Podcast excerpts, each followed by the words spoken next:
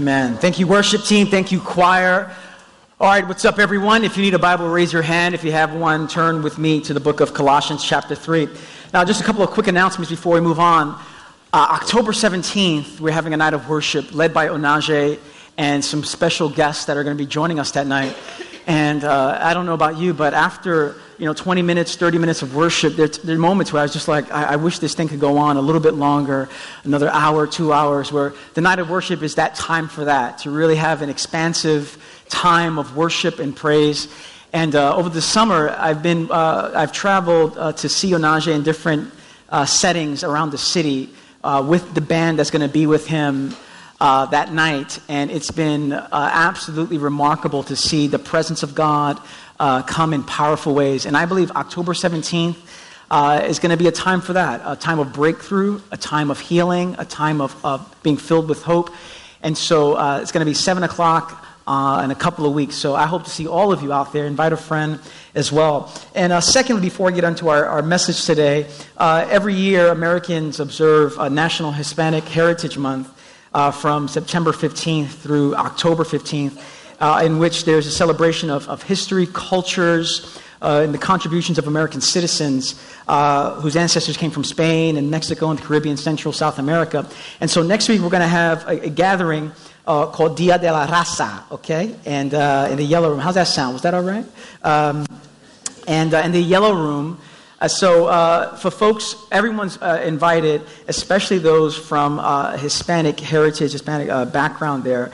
And so you can bring your flags. My, uh, Millie's going to be, Milagros is going to be organizing this. And so it's going to be in the yellow room. So bring your flags, your music, your food, of course, and to give everyone a taste of Hispanic heritage. And so it's going to be a great opportunity. That's after the second service, or from 1215 or so uh, to 215. So just wanted to make that announcement. She'll be downstairs handing out some flyers as well. Now, uh, we've been in a series talking about being the family of Jesus, and we're at our final uh, message on it as we're going to talk about what it means to be a missional community.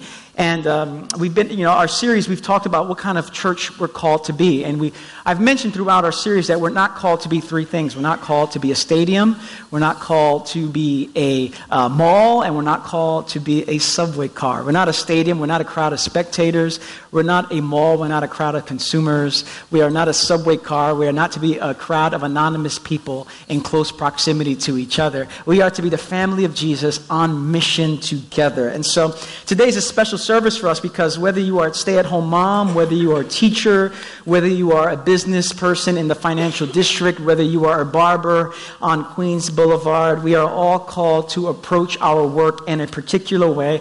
And so today is our annual commissioning service. For the last few years, we have commissioned you to your workplace, and we're going to do that again.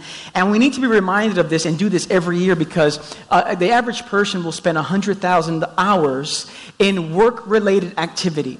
That's not including com- your commute to work, to and from work. That's not including overtime. We spend a lot of time working.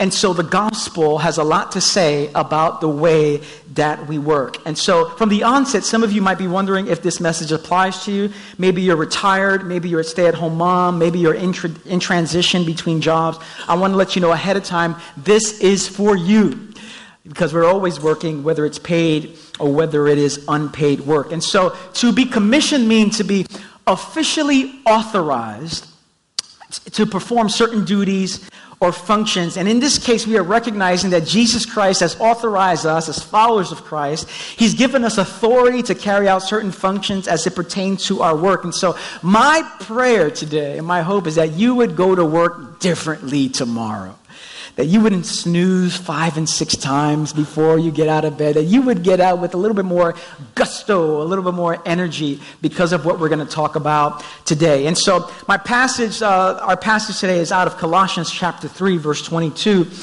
And in this text, Paul is talking to slaves. And I, I want to just frame this because we have an image of what slavery is in this country and uh, in, in the West.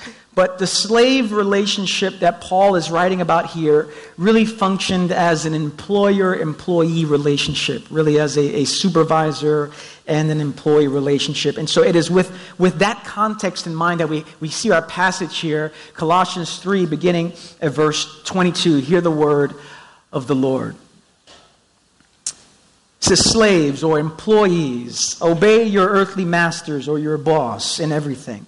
Some of you are already grumbling, okay? Uh, and do it not only when their eye is on you and to curry their favor, but with sincerity of heart and reverence for the Lord. Whatever you do, whatever your job, work at it with all your heart as working for the Lord, not for human masters since you know that you will receive an inheritance from the Lord as a reward, it is the Lord Christ you are serving. Let's pray together. Father, thank you for gathering us in this place on this Sunday morning. And Lord, I pray you would give us a vision, a, a clear vision of what it means to work in your name what it means to go to our jobs differently than the world goes to their jobs. And so, Lord, may your kingdom come as I preach. May your will be done. It's in Jesus' name we pray. And everyone said, Amen. I read a statistic last night that said that 60% of Americans battle with something called the Sunday night blues. The Sunday night blues. Uh, some of you probably already know what I'm talking about with this. Uh, Friday sets off the weekend and with joy and relaxation because the work week has ended. Uh, that joy and relaxation carries over for many of us into Saturday morning and Saturday afternoon and Saturday evening, and it spills over into Sunday morning and Sunday afternoon. But something happens at about 6 p.m. on Sunday Whatever joy that we had turns into dread. Whatever relaxation we enjoyed turns into resentment because in just a few hours, we have to go back to work. In our home, we experienced the Sunday night blues with our daughter, Karis. Karis started kindergarten one month ago, and the first week of kindergarten was really uh, joyful. This is, this is her first day of kindergarten. She was really, I wish I had an after picture. Uh, yeah, the, you know, she, she, really was joyful and she was excited. Last year, she went to pre-K, and so she had half a day, which from 12 to 2.30, and she would go to school then. And so her, I, I guess she thought that that's what happens for kindergarten as well. And so she goes to school and she has a great time. And after about a week or so, she started experiencing the Sunday night blues. She didn't get the memo that there's no half days, that once you're in here, it's like you're in prison. It's like it's every day, all day, you know? And so, um, her joy was replaced very quickly with sadness. And, and, and uh, in our case, she just didn't have the Sunday night blues. She started having the Monday night blues, and the Tuesday night blues, and the Wednesday night blues, and the Thursday night blues. And it got so bad that I started learning that she's already learning how to trick us. Because the Sunday night blues always come with stomach aches and headaches. At 6 p.m. on Sunday night, all of a sudden her stomach starts hurting. On Sunday night, all of a sudden her head starts hurting. When I drop off at school, she says, Don't take me to school. You're going to abandon me. I'm like, Who taught you that word? abandon me. Who taught you this word? Who's given you these words here? And I realized she was playing a trick on me because a, a, couple of weeks ago on a Sunday morning, she woke up and she didn't realize that it was Sunday morning. You've done that before, thinking it's, it's Monday, and then goes, Oh, Sunday. And, and she woke up and she goes, oh, First thing out of her mouth, Oh, I got a headache. Oh, my stomach hurts. And, and, I, and I brought her to our bed, and I just, Karis, and I just thought, I said, Karis, it's Sunday. And she doesn't have this self awareness. And she, she goes, Oh, it is? This is great. Can I have some cereal? Can we watch some TV? She was healed in an instant. All of a sudden, healing filled her home when I said it was Sunday. And all of a sudden, the Sunday morning blues, for that matter, went away. For many of us, when we approach our work, many of us uh, approach our work with the Sunday night blues. I came across a study from CVS, CBS that said uh, that 84% of workers are not in their dream job. 80% of employees do not think their job is fun. 50% of the employees are, are only 50% are satisfied with their job. Every year, 2.5 million people will quit their job. 32% of workers call in sick when they were not sick. I know none of us in this room have ever done that before. Those people out there across the street have done that but 32% of workers call in sick when they were not. This is called the Sunday night blues. With these statistics before us, we desperately need a theology of work. In our text this morning, Paul is addressing a major issue in the church. The church in the book of Colossians also had the Sunday night blues as it pertained to their work. And the issue that they had was how people were approaching their work. Now, as you might recall, we did a series through the book of Colossians, and the book of Colossians is really about the supremacy of Jesus. That Jesus fills all the earth, he fills all the world. And throughout the letter, Paul is letting the church know that because Christ is Lord, every aspect of our lives matter. Our private life matters. Our, our home life matters. Our sex life matters. Our church life matters. And Paul is at the point where, in the letter, he wants the church to know that your work life matters as well. But for some people in the church, they didn't see it that way. And this was reflected in the way that they worked. And what Paul saw was there was a disconnection between their worship and their working. Two things that were supposed to go together were somehow separated from each other. And we see in our text that this was the case because it was evident that for the Christians in the book of Colossians, there were two ways that they approached work. The first way they approached work is they worked one way when the boss was present, and they worked a whole other way when the boss was absent. The same way that a kid, when the super, you know, the substitute, a substitute teacher comes in, the kids will live one way, and when the regular teacher comes in, there is a different way of going to school. Paul is saying there's a, you're, you're disconnected from the way of your worship and the way of your working. And so Paul says, don't just work when their eye is on you. Don't just work when the boss is in town. Just don't work when your supervisor is looking over your shoulder. And Paul is highlighting a major problem in the church, and it was this the Christians were not connecting their working with their worship. Now, this ancient problem really is something that all of us at one point or another will wrestle with. For many reasons, there is a disconnection between our worship and our working. And because of this disconnection between worship and our working, we fall into two extremes in the way that we see work. For some of us, we, we demonize work. That's the first way that we see work. We demonize work.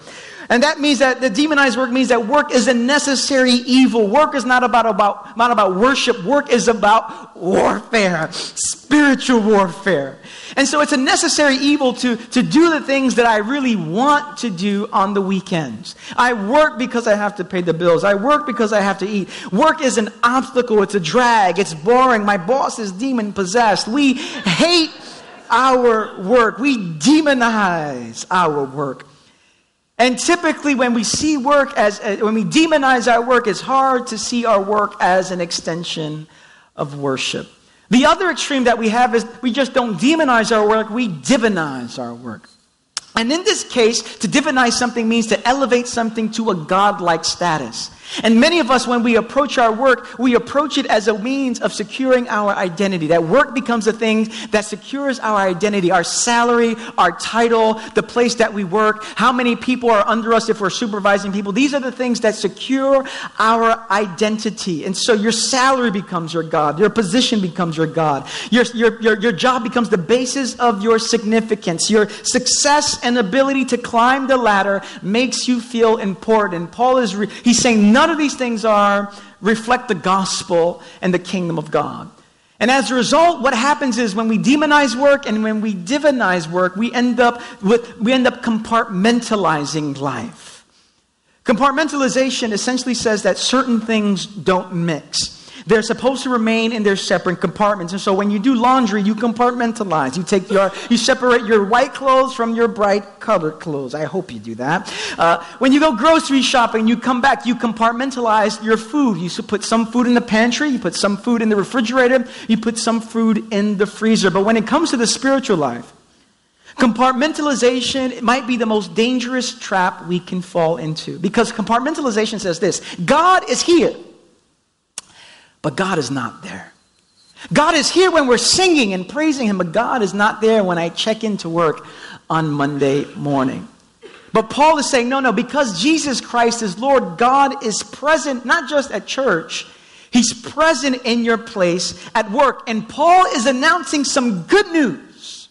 And the good news is that the disconnection between work and worship has come to an end in Jesus Christ. In Christ, in the Lordship of Christ, in the, the work on the cross and in His resurrection, the disconnection between our worship and our working has come to an end. Now, for many of us, as, followers of Christ, when we think about the death and resurrection of Jesus, we believe that that death and resurrection secures our forgiveness of sins. And of course, that's, that is true, but that's only part of the gospel. The gospel is the good news that God is restoring and reconciling all things to Christ. He's restoring it all. That which is broken is in the process of being fully restored. Now, as you've probably heard from me from time to time, I come from a very large family. And I have six uncles and six aunts on my mother's side. I have about 30 cousins on my mother's side. And so, uh, one of the cool things about uh, being surrounded with so many relatives is the unique personalities that you come across. And one of the unique personalities that I love is one of my uncles. His name is Julio, but we call him Jujo. It's good Spanish Puerto Rican nickname, Jujo. And uh, Julio, this is Julio with his, his dog, Sugar. And uh, Sugar, I love that. And, and he used to live in Brooklyn. He lives in Florida now. But when he lived in Brooklyn, every morning he would take his dog for a walk. He would take Sugar for a walk.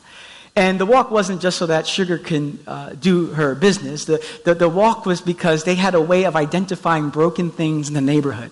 You see, Jujo is a handyman. He, he works with his hands. He knows how to restore things. And so he walks Sugar up and down East New York, different streets and different avenues, and they come across a broken fan. They come across a, a broken radio. They come across a broken piece of furniture. And, and Sugar would sniff the furniture and, and like, like, you know, like an NYPD dog. She sniffed the furniture, noticed there was something broken. Jujo would take it, bring it back to his place, fix it up, and either give it away to someone else or keep it for himself. And so his house is filled with stuff that the world discarded, but he fixed it and brought it back. That which the world thought was broken, he restores it. And I love it because he is really a picture of what Jesus Christ does with us. Jesus Christ takes us. The world discards us. The world thinks we're, you know, they, they say we're broken or we discard ourselves. And, and He comes alongside of us and He picks us up and He mends us and He restores us and He fixes us and He sends us on our way. But Jesus doesn't just do that for us, He does it for our work as well. Jesus has come to restore work, He's come to reconcile work unto God.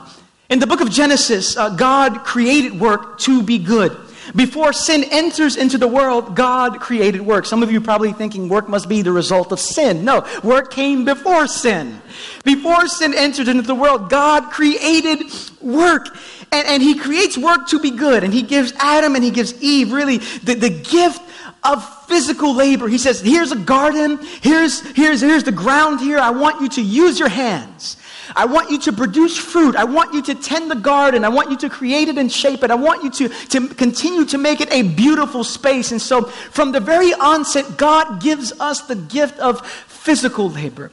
He gives us the gift of physical work. But not only does He give us the gift of physical work, He also gives us the gift of intellectual work. And so He tells Adam and Eve, He says, Adam, you know, Adam, I want you to name the animals.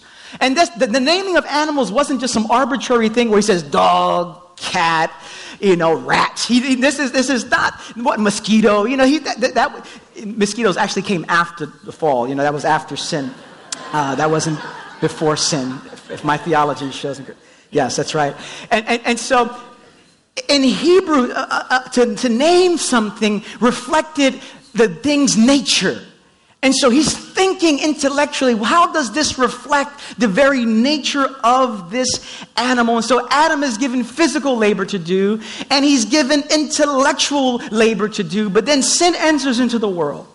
And with sin comes, there are many implications. What happens is our relationship with God is distorted. Our relationship with each other is distorted. Our relationship with creation is distorted. And our relationship to work is distorted as well. And so when Jesus Christ dies on the cross and when he resurrects, he dies to undo the curse.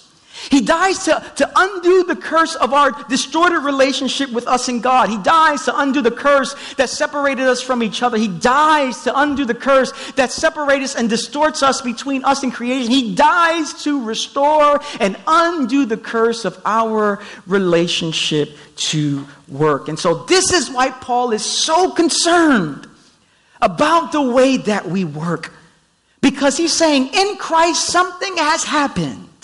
And the way that we work is to reflect the reality of his restoration.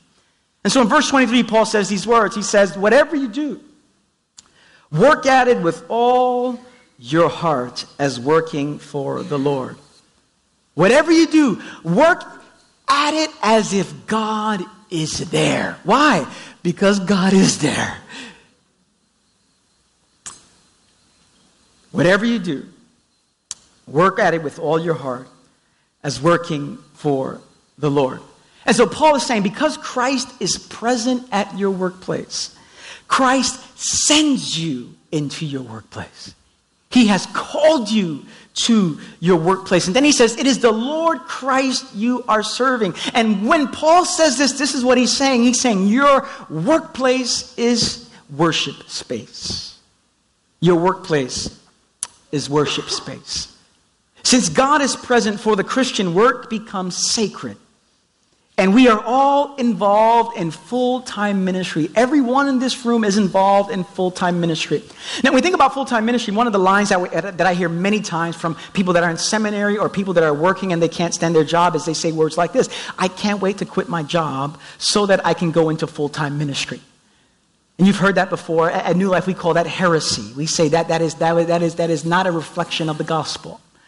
Because everyone in this room is called to full time ministry. When you became a Christian, you immediately were involved in full time ministry. You probably never preached a sermon in your life. You're in full time ministry. You probably never went to seminary. You're in full time ministry. You probably never evangelized like, like professional evangelizers do, but you are already in full time ministry.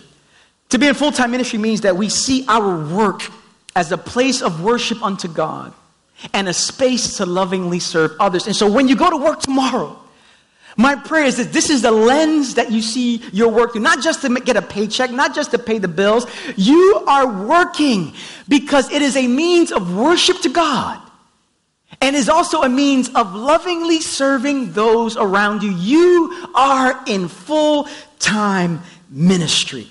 And because you're in full time ministry, every one of us in this room, whether you work for a church or whether you work for a, a, a corporation down in Manhattan, you are all in full time ministry because all of your work matters, especially when it comes from a place of worship to God. Because we are all in full time ministry. And we are all participating in the restoration of the world. And so when we work, there is a quality of work that should flow from us. Martin Luther King, I, love one of his quotes really about work, and his, this is what he says. He says, If a man is called to be a street sweeper, he should sweep streets even as Michelangelo painted, or as Beethoven composed music, or Shakespeare wrote poetry. He should sweep streets so well that all the hosts of heaven and earth will pause to say, Here lived the great street sweeper who did his job well. All of us in this room, regardless of your work, you are called to full time ministry. Now, to be involved in full time ministry at, at, New Life, we narrowed it down to about four things. What does this mean when you go into work tomorrow that you are in full time ministry? What does this mean? Well, first of all, it means that you are called to work for Christ because Christ is your ultimate employer. Jesus Christ is your true boss. Christ is your true supervisor. He is your true provider. Some of you work in very difficult work uh, environments in, in which you hear your, bo- your boss, you just think about your boss, your body gets tense, you get an emotional allergy. When you go to work tomorrow, this text is to remind you that even though your boss may have never said a kind word to you in your work experience there, you don't work ultimately for your boss. You work for Christ. And so, whatever we do, we do it as if we're doing it for Christ. If you're an accountant, you count your numbers with care as if you're doing Jesus' tax returns. If you're a car salesman, you sell that car as if you're selling it to Jesus. If you're a computer programmer, it is his computer that you are working on. If you're a construction manager, it is Jesus' house that you are building. If you're in sanitation, you pick up the garbage that fell out the can. We saw the garbage that fell out the can, you know. You, you, you pick it up because it is Jesus' streets that you are cleaning. If you're a teacher, you don't work just to get by because you have tenure. Jesus is one of your students. If you are a musician, you play to create joy and to bring Christ joy. Everyone in this room, you are in full time ministry, and Christ is ultimately your employer. To be in full time ministry means also that you are called to create order out of chaos. I love that image of my uncle because there was chaos all over the streets, and he takes that which is broken and chaotic and he restores it. And God has sent everyone in this room to your workplaces to create and shape order out of chaos. Now, I imagine there's a little bit of order in your work environment. I imagine maybe just a little bit. And I pray to God that you're not contributing to the chaos. But, but, but, if, but if there is chaos in your environment, Christ has called you there. He has uniquely assigned you there to create and shape order out of chaos. This is why we talk about being an emotionally healthy community.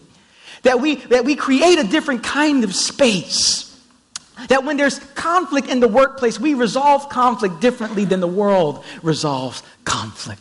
When there's no boundaries in the workplace, we establish boundaries in a healthy way that the world knows nothing about. We are to create and to shape order out of chaos.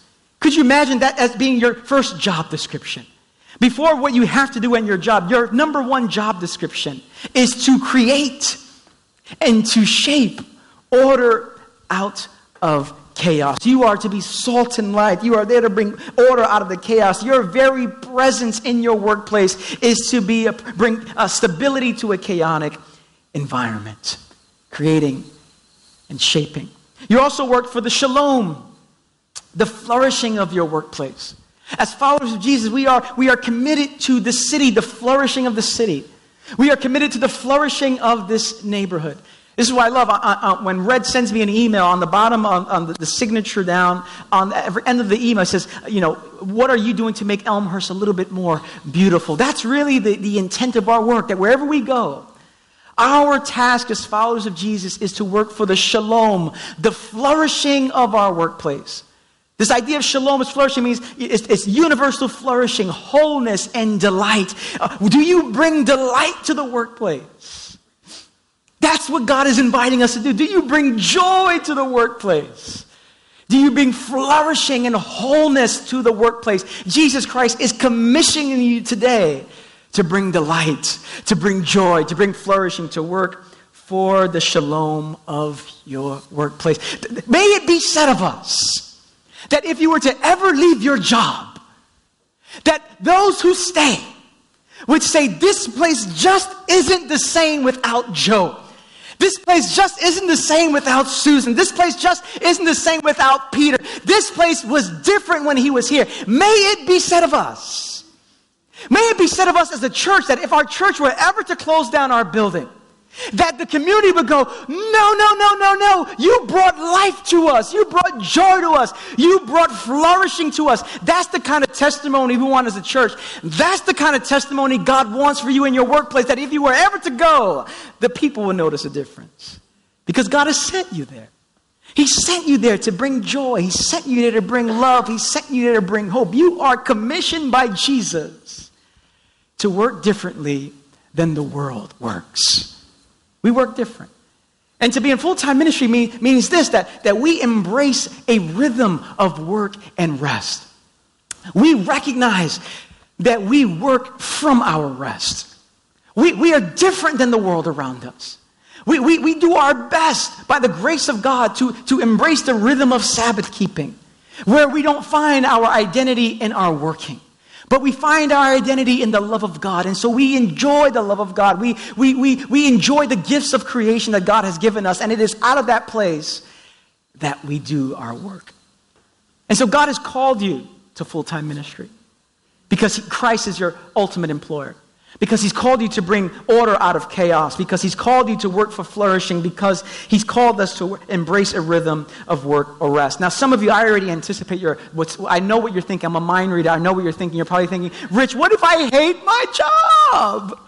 What if I hate my job? And at least 50% of you in this room hate your job. You, you have the Sunday night blues. You, the blues came a little earlier today. It's just like Sunday morning blues as I'm thinking about work. What do you do? Let me just offer a couple of things and then we're going to commission you. If you hate your job, if, if, if, going to work is a drag, if it's boring, if, if it just doesn't produce life in you, God may be sending you there and using how you're being equipped that new life to create and shape a new culture in your workplace. And so if you hate your job, maybe God is equipping you here at New Life so that you might go to your workplace and be different. If you hate your job, maybe God is trying to form something in you. This is why we, for those of us that hate our job, we, we have to courageously ask ourselves, what might God be saying to me in this work environment? This is why we, we always marry the monastic with the missional. And when we're working and, and there's just that resistance inside of us, maybe we need to ask the question Lord, what are you trying to form in me through this boss? What are you trying to form in me through this coworker? What are you trying to form in me in the nature of this work? And I think we'd be surprised at the ways that God will speak to us as we courageously ask that question. And it might be, thirdly, that God is calling you away from that job. Maybe God has something else for you.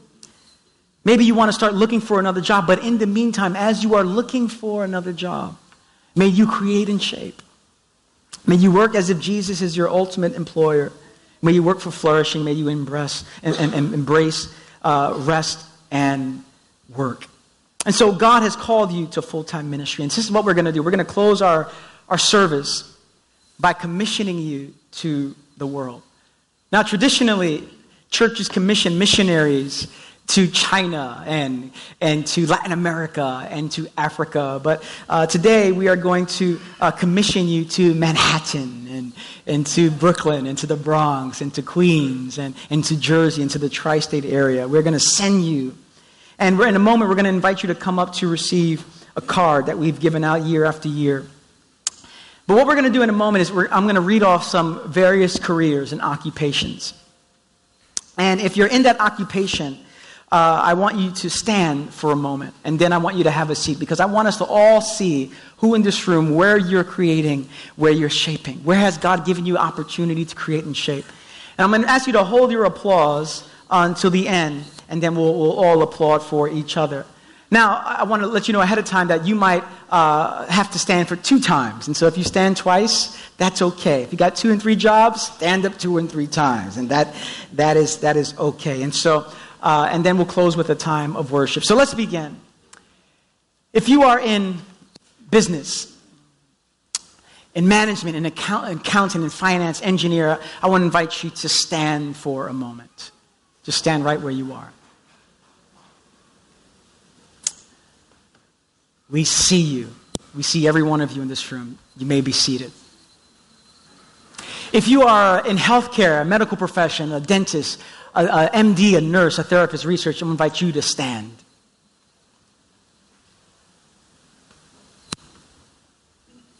We see you. You may be seated.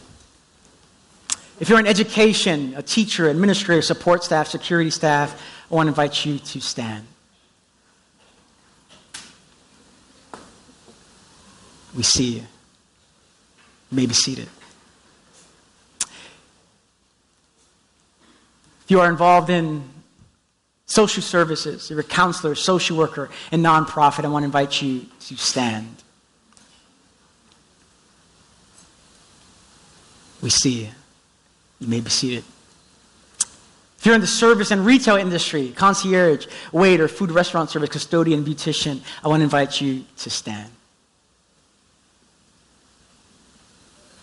We see you. If you're a city worker in government, sanitation, police, fireman, firewoman transit, postal, administrative, military, I want to invite you to stand.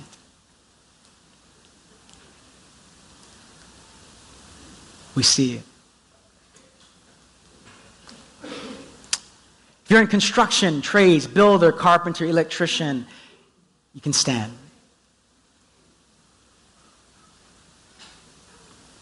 We see you, and our building needs you.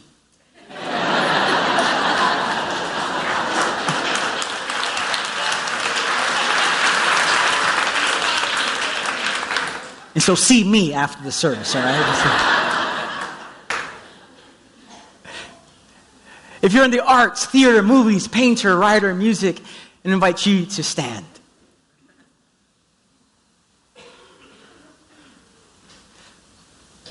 We see you. You may be seated. If you're a student, junior high, high school, college, grad school, post grad, you stand.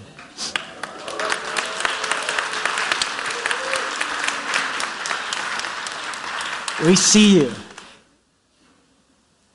If you're in sales and related occupations, you can stand.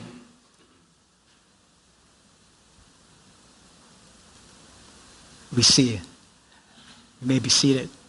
If you're in transition right now, you're in between careers, disability, or changing careers, I want to invite you to stand.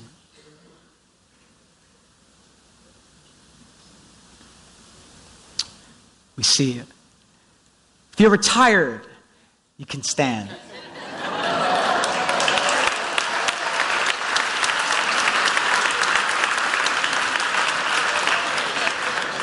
the retired folk always bring joy with them. It's just like, we see you and we're jealous of you, all right? Like, you're in parenting if you are at home, stay at home mom, stay at home dad, work from home. I invite you to stand.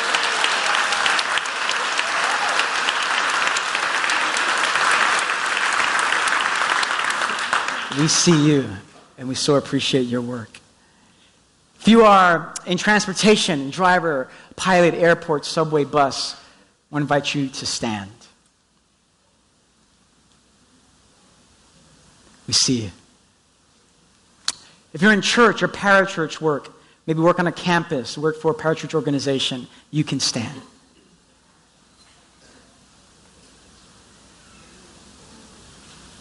We see you you drive a mic- uh, motorcycle, you can stand as well. If you're in legal profession, lawyer, public defender, paralegal, office staff, you can stand.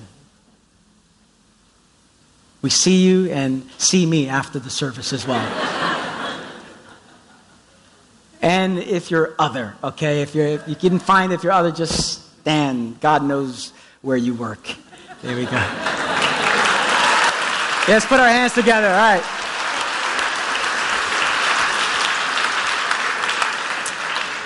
It is a beautiful thing to see all the ways that we are creating and shaping in the city.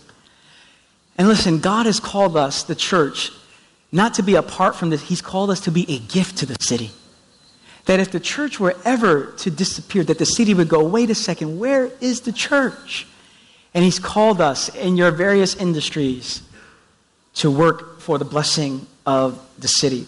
And so this is what I want to do. I want to invite the worship team to come forward. And in a moment, I'm going to invite you to come forward and you're going to get this card. Now, you probably have this card already. Throw the other one out, get a fresh one, okay? Get, get, get a new one. But this card is a full time ministry. To really, it reminds us, and I want to invite those who are giving, giving those cards to come to your respective areas. This card is a reminder. And so it's important to know that these cards don't give you like special privileges, okay? This, this doesn't this can't get you like free parking at the hospital. It doesn't it doesn't get you into hospitals. It doesn't get you out of parking tickets, you know. But office, I'm in full-time ministry. Here's your ticket, you know. Your ticket in full-time ministry. And so um, and so in a moment as uh, our worship team leads us, I'm going to invite all of you to come forward as the ushers give you direction down below and in the balcony. And as you receive the card, our leaders, our pastors here, we're going to say these words to you. We're going to say, May you create and shape in Jesus' name. And when you receive that card, may, may you receive it as Jesus Christ commissioning you, sending you to your workplace, that you would go to work differently tomorrow because He's calling you there not just for a paycheck, He's called you there to create and shape in His name. And so uh, let's all stand together. I want to pray for us, and then we can come forward. And then I'll close us on our time. Father, in the name of Jesus, thank you for your power. Thank you for your presence.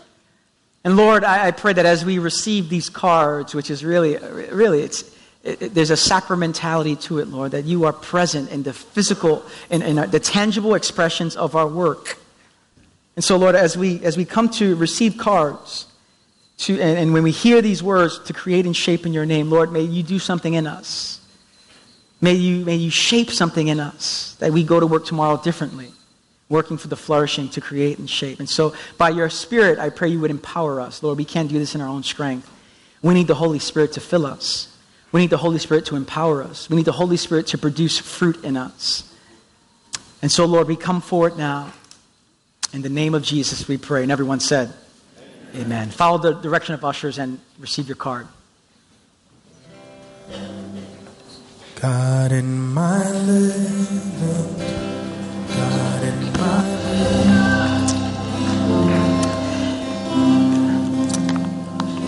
And so God has commissioned you to work differently. My prayer is that you would go to work a little different tomorrow with this in your mind and this in your heart that you're called to create and shape. Before I pray a prayer of blessing over you, in your bulletin, there is this insert here uh, to sign up for a small group, to join up a small group. And one of the groups that we're trying to uh, work towards creating is really a work small groups, which connect people based on uh, occupation, careers. Uh, so teachers gather with teachers, and artists gather with artists, and, and all of that there. But also those folks that work in similar areas, Midtown, Lower Manhattan, Brooklyn, that our hope is to connect you together. For some of you, you can't join a community because of your work schedule. And so we want to do everything we can to overcome any hurdles and obstacles to get you connected to each other because to live this kind of life, we can't do it alone. We need the presence of the Holy Spirit and the power of community. And so um, you can just sign up for that in the insert here. You can give it to Phil or someone downstairs. And uh, we love to connect you in any way that we possibly can to live this out.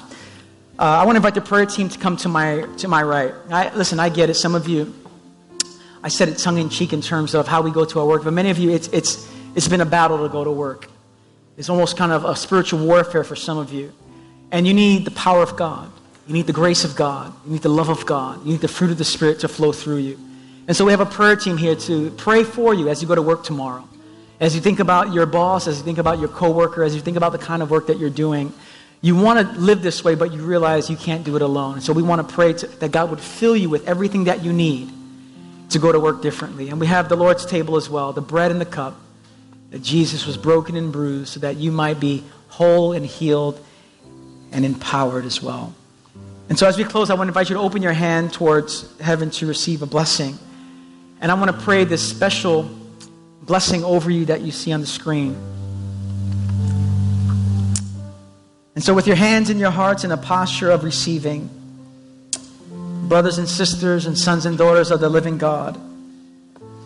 You are God's servants, gifted with dreams and visions. Upon you rests the grace of God like flames of fire. Love and serve the Lord in the strength of the Spirit. May the peace of Christ be with you. The strong arms of God sustain you and the power of the Holy Spirit strengthen you in every way. Amen. Grace and peace, everyone. Have a great work week.